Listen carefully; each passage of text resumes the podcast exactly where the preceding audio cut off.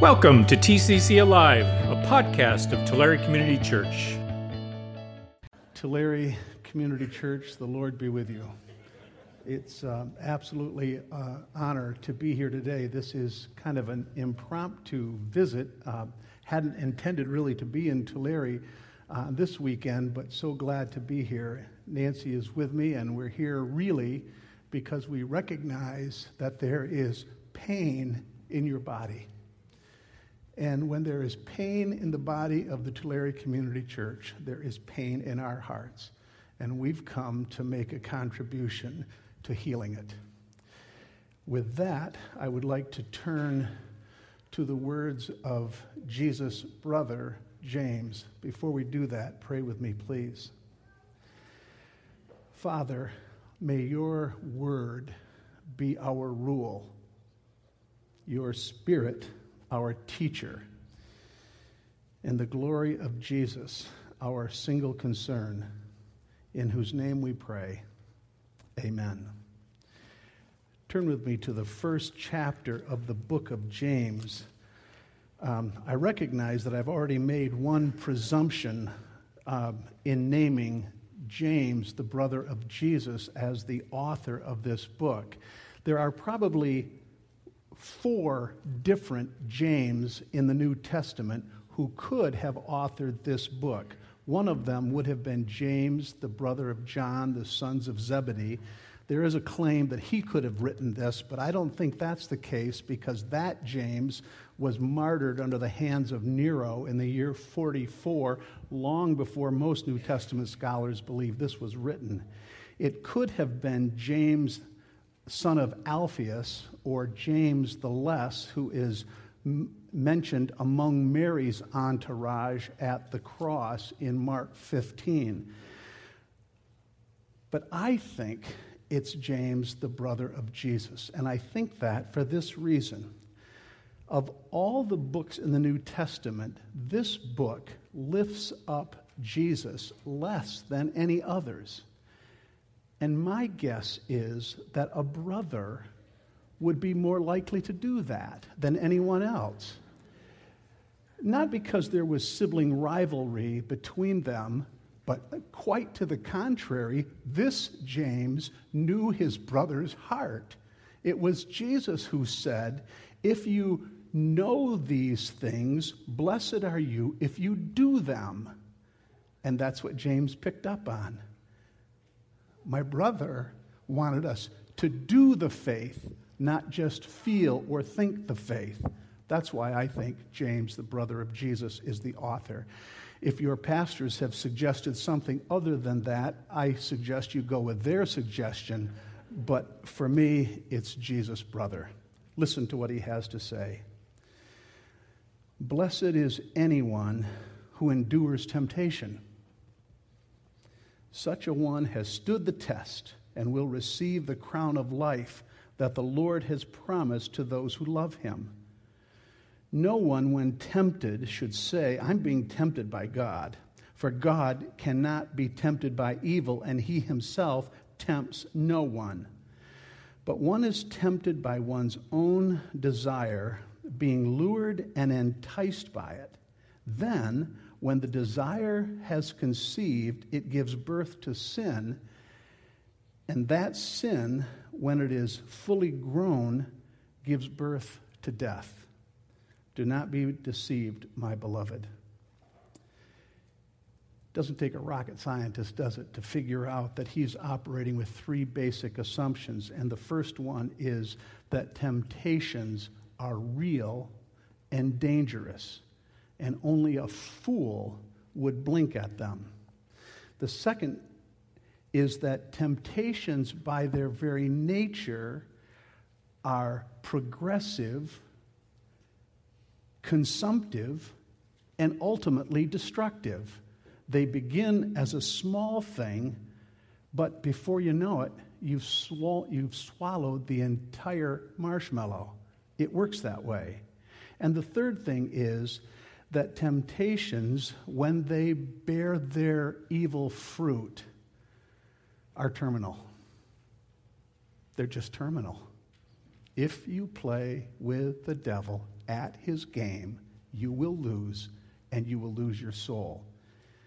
Now, what James doesn't do in this epistle is what his brother did, and I want you to listen with me now to the blessed exchange between Jesus and the devil.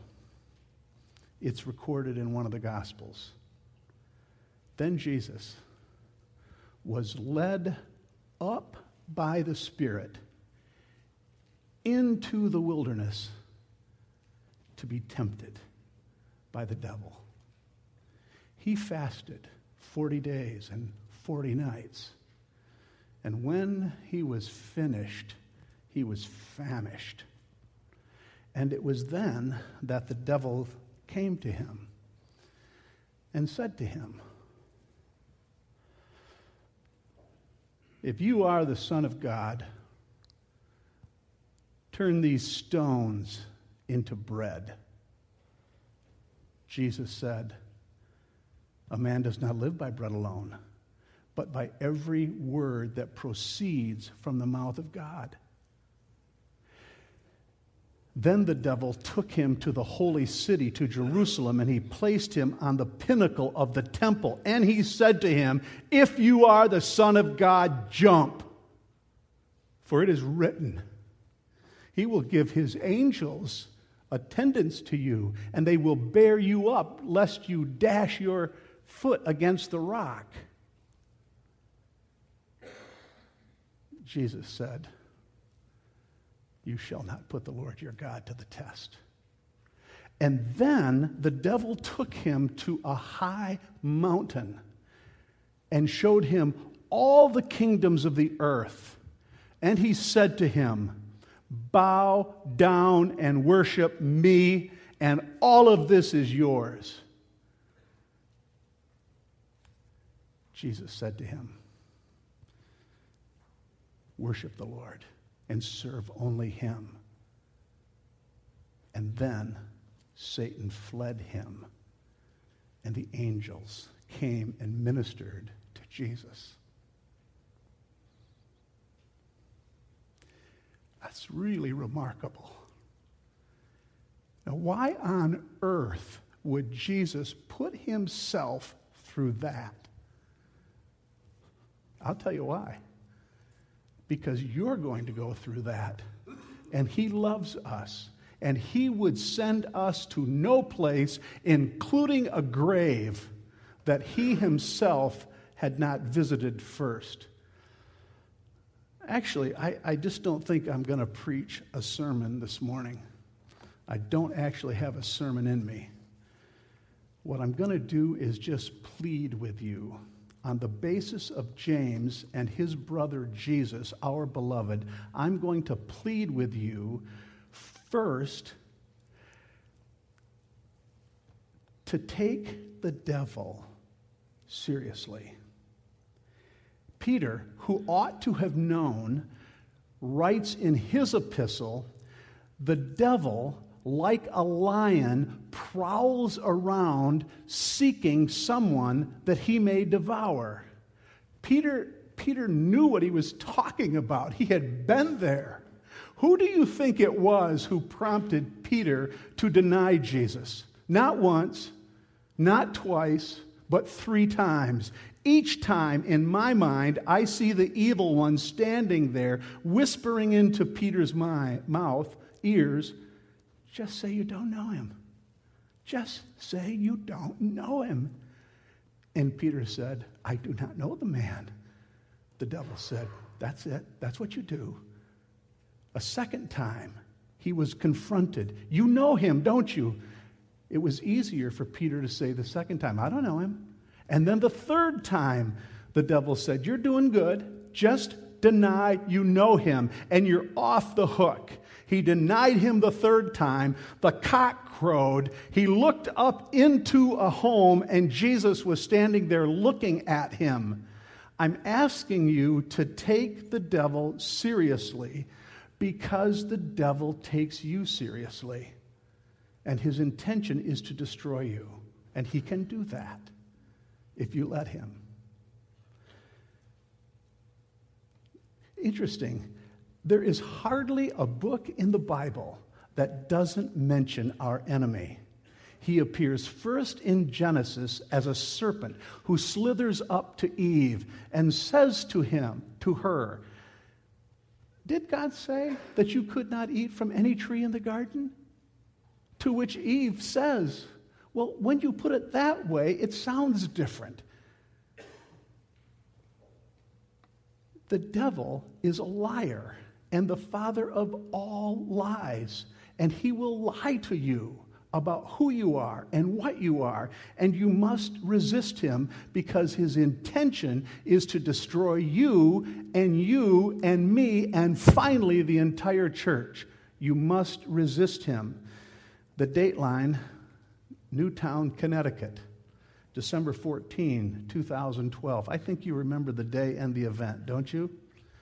Adam Lanza, 20 years old, shoots his mother and his father with a 22 caliber rifle and then arms himself with enough hatred to blow up a lifetime of happiness and walks into Sandy Hook Elementary School and he opens fire.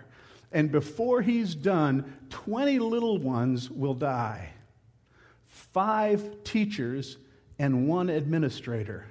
In the midst of the Holocaust, Rick Thorne, who is the janitor of the elementary school, hears the fire resists the urge to flee and runs toward the gunman. And he himself is shot. But miraculously, he doesn't die. After he recovered, he was interviewed by the Associated Press, and this is what he said As I ran toward him, I felt as though I was running toward hell, and his eyes were the eyes of the devil. He has it absolutely right. The devil employed Adam Lanza to do destruction, and the devil employs a lot of us to do the same thing. Resist him, and he will flee from you. That's the first plea that I want to make. You don't want to take the devil more seriously than you ought, but you can't deny the fact that he has power. Here's the second plea Please, body of Christ, sisters and brothers, take the scriptures that have been given to us seriously. They are our armor and our sure defense. Isn't this curious? The devil comes to Jesus not once, not twice, but three times. And every time that the devil assaults Jesus, he doesn't appeal to his own authority, he appeals to the authority of the scripture. The devil says to him, Command these stones to turn to bread. Jesus could have done that. He could have snapped his finger and they would all be bread. But no, he says, Man does not live by bread alone, which is a direct quotation from the book of Deuteronomy, the sixth chapter. And then the devil comes to him a second time, lifts him up on the pinnacle of the temple, which is the exact same location where the shofar blew at 9 o'clock and 3 o'clock in the morning, the very same place. And he said to him, Come on, if you're God, just jump. Angels will come to your aid. And he said, No, you shall not tempt the Lord your God. He quoted Psalm 90. The curious part there, of course, is that the devil quoted the Bible first, which ought to alert us all to something. The enemy knows our book, and he is not above using it on us. He will twist the scriptures and contort them to make you think they're saying something that they're not saying. Don't listen to him when he does that, which is also another, another warning to us. Don't think for a second that when you're cloistered in a Bible study, or even when you're sitting in a sanctuary, that the devil can't come here. He can do that. He can put division between this brother and this sister. He can cause contention in the body. He can whisper into the ears of any one of us at any time. You must arm yourself with the book. So when the devil comes to you, throw a little scripture at him and see how he responds to that. I'm going to turn the clock back now. Oh my, almost 40 years. I was a brand new pastor right out of seminary. I served a little congregation in Hudsonville, Michigan. That's just west of Grand Rapids, a Dutch enclave. One of the saints of the church, a man named Art Smulligan, a, a meat packer from Forest Grove with axe handles, with shoulders two axe handles wide and hands the size of catcher's mitt, was dying. His life was being taken from him an ounce at a time with leukemia. I would be with him on the day that he died. I wanted to be a good pastor, so I visited him as often as I could two, three, four, sometimes five times a week, I would make my way up his driveway on 40th Street off of Baldwin in Hudsonville. Every visit had the same four pieces to it. There would be light conversation about life in Hudsonville. Art was worried for this young Gentile named Brown, how I would survive among the Dutch. So he would coach me on how to do that. Light conversation about life in Hudsonville we would sing a hymn, I would read a scripture passage, and say a prayer. Every visit followed the same pattern, and it was a delicious time until the end of the summer and the last day of his life. Geraldine didn't greet me at the door as she normally did, so I let myself in. I walked down the long hall to the back bedroom where Art had been convalescing. Death was hanging on the curtains. Geraldine was sitting at the end of the bed weeping. She knew she would lose her mate of a lifetime that day. And I, a young pastor, was frightened. I didn't know what to do. Certainly, there was no light talk about life in Hudsonville, and I didn't have it in me to sing a hymn. And I thought to myself, I'll pray. And I did but no reason to read scripture. Art is in a coma, and Geraldine is weeping.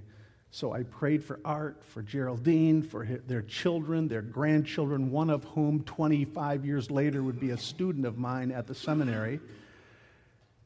And then I got up to leave. And Art Smulligan got up the strength to make his last move. I can still see those big Dutch fingers coming at me, grabbing my necktie and pulling me down to an inch from his face. And he said to me, You forgot to read the Bible. I picked up my Bible and I read just about every psalm I could think of until Art fell back asleep. What was he teaching me?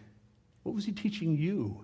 He was teaching us that the sword of the Lord is our surest defense against the taunts of the evil one.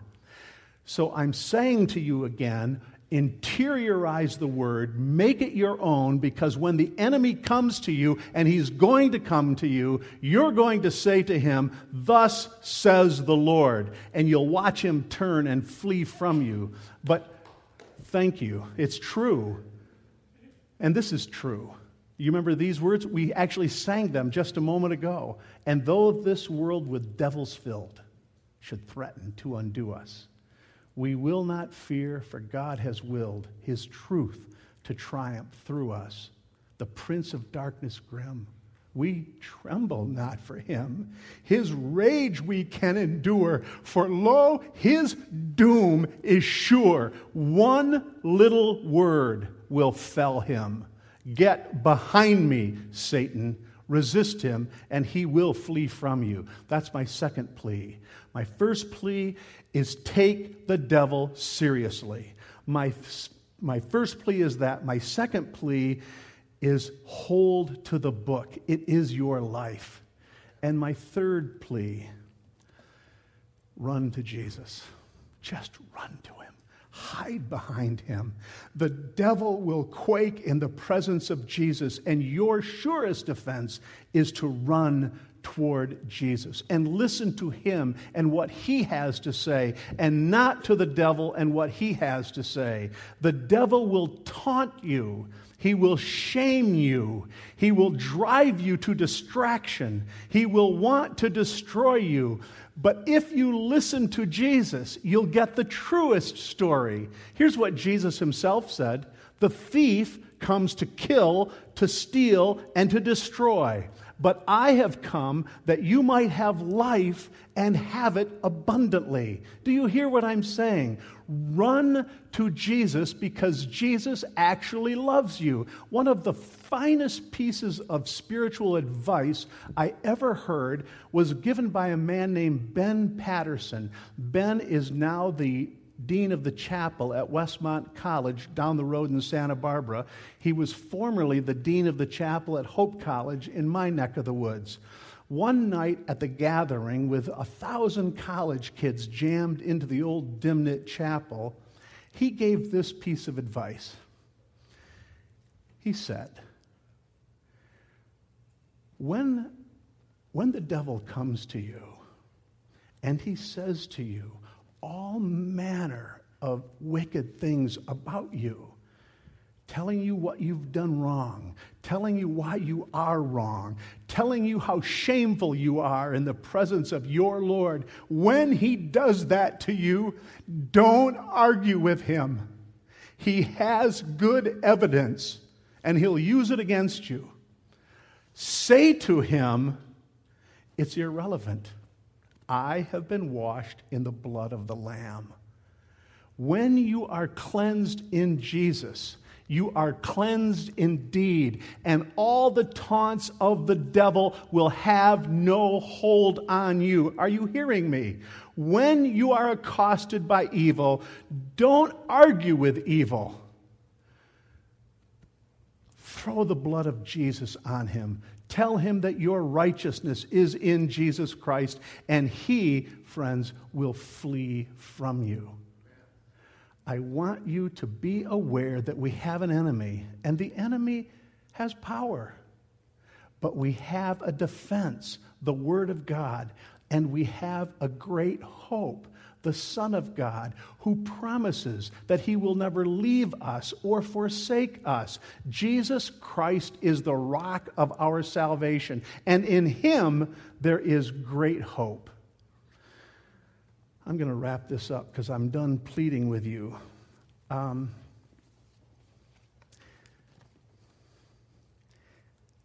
uh, it's really no mystery why, why, we're, why we are here. Some weeks ago, I got a text from Rick Gorsman telling me that Rex Niederin had shot himself and that it didn't look good. Now, you know I have been in Tulare many, many times. It's a strange feeling to land 2,000 miles from home and feel like you're at home, but when we're here, we do. From the moment that Nancy and I got that message, we did not stop praying just like you. So we came here. I'm so grateful that Steve would let me preach on this weekend, but even if he didn't, we were still coming because we had one ambition, and that was to see Rex, and we did yesterday, which was a great delight to me. So we visited for about 45 minutes. Uh, and it's a good thing that Nancy said, Rex, are you tired? He said, Yes, I am. So we left, but I would still be there right now, I think.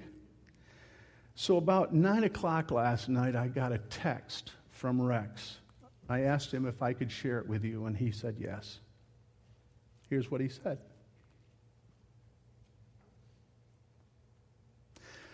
A self inflicted gunshot wound is not the plan for anyone anytime. But having experienced the bottomless pit of hell, the first feelings you have are peace and thanks for having survived. And then great delight in the love of my wife and my daughters and my church. And a great love for God. A little while later, he texted again and said to me, I reread my text. I think the goal is this that we might be able to bring our human pains to God and let Him have them. There's wisdom there, friends. When you experience the pain of the battle, when the devil himself tries to cordon you off and separate you from the beloved, you run to him. You run as fast as you can because we have a God who is markedly greater than any enemy imaginable, including the devil. Am I making myself perfectly clear? You run to him. You are not strong enough on your own. You're not even strong enough together, but you run to Jesus, who alone can say, Satan, get thee behind me. In the name of the Father, and of the Son, and of the Holy Spirit. Father, I pray for your body, the church. The church all over the world, riddled here with division there with defection, in other places just anemic, and yet you want your church to thrive. I bless you for Tulare Community Church.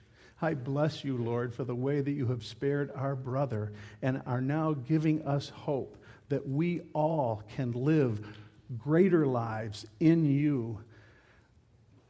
Keep your hand on this congregation, Lord, and on all of her people. In Jesus' name. Amen. Thanks for listening. If you want to know more about the ministries and mission of Tulare Community Church, visit us at tccalive.org.